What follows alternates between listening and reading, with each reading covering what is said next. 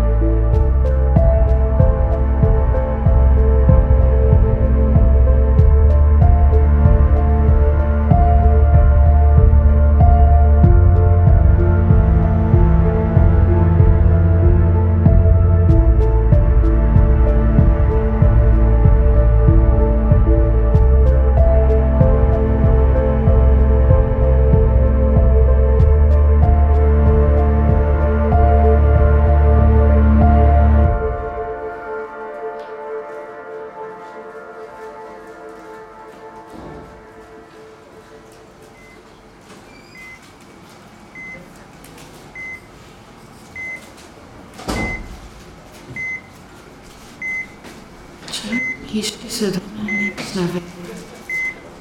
چرا تق افتادم. چرا چرا اینجوری شدم؟ این لوله ها لوله ها تو دهنم خانم دکتر خورم به بخش آی سی یو. متاسفانه با ضربه ای که به سر دخترتون خورده ایشون به حالت کما رفتن. شما فقط می‌تونید دعا کنید. ما هم همه تلاشمون رو می‌کنیم که به زندگی عادیش برگرده توکلتون به خدا باشه.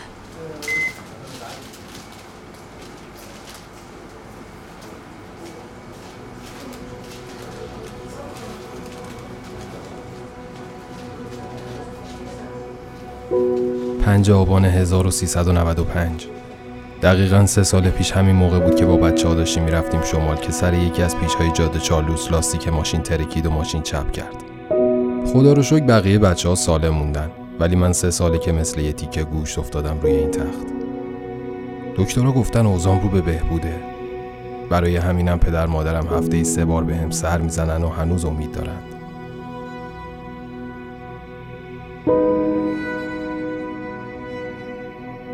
بعد از اینکه یکم تو بیمارستان چرخیدم و صحبت این دکتر پرستارا رو شنیدم فهمیدم که من تنها نیستم اینجا. این پسر تو تخت بغلی انگار سه ساله که وضعش همینه. امروز مامانش اومده بود ملاقاتیش و از اتاق که بیرون رفت عکس پسرشه مامانم نشون داد. چقدر فرق کرده. چقدر لاغر شده. اصلا شبیه اونی که رو تخت خوابیده نیست. نکنه منم اینجوری بشم. نکنه زش بشم و نیما دیگه نگام نکنه. اصلا اصلا نکنه نیما ولم کنه. بره با یکی دیگه.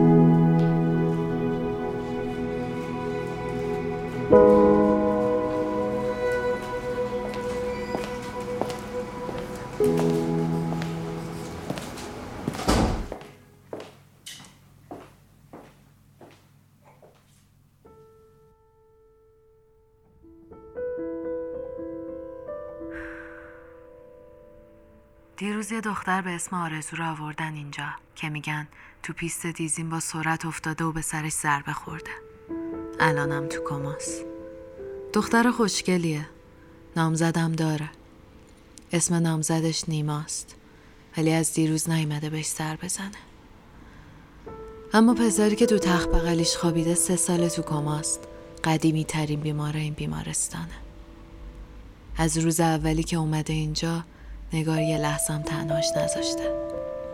ترم اول دانشگاه با هم آشنا شدن و سه سالی هست که با همن. هر هفته یه جوری که مامان بابای بهنام نبیننش میاد ملاقاتش. منم یه چند دقیقه بیشتر بهش وقت میدم که بتونه بیشتر کنارش باشه و رفع دلتنگی کنه. وقتی می‌بینم برای چند دقیقه بیشتر موندن کنار بهنام کلی التماس می‌کنه می‌فهمم که ما آدما تا وقتی کسی رو برای ساعتها پیش خودمون داریم نمیبینیمش. مثل هوا. نمیبینیش. ولی وقتی کلتو بکنن زیر آب برای چند ثانیه نفس کشیدن و هوا خوردن دست و پا می‌زنی.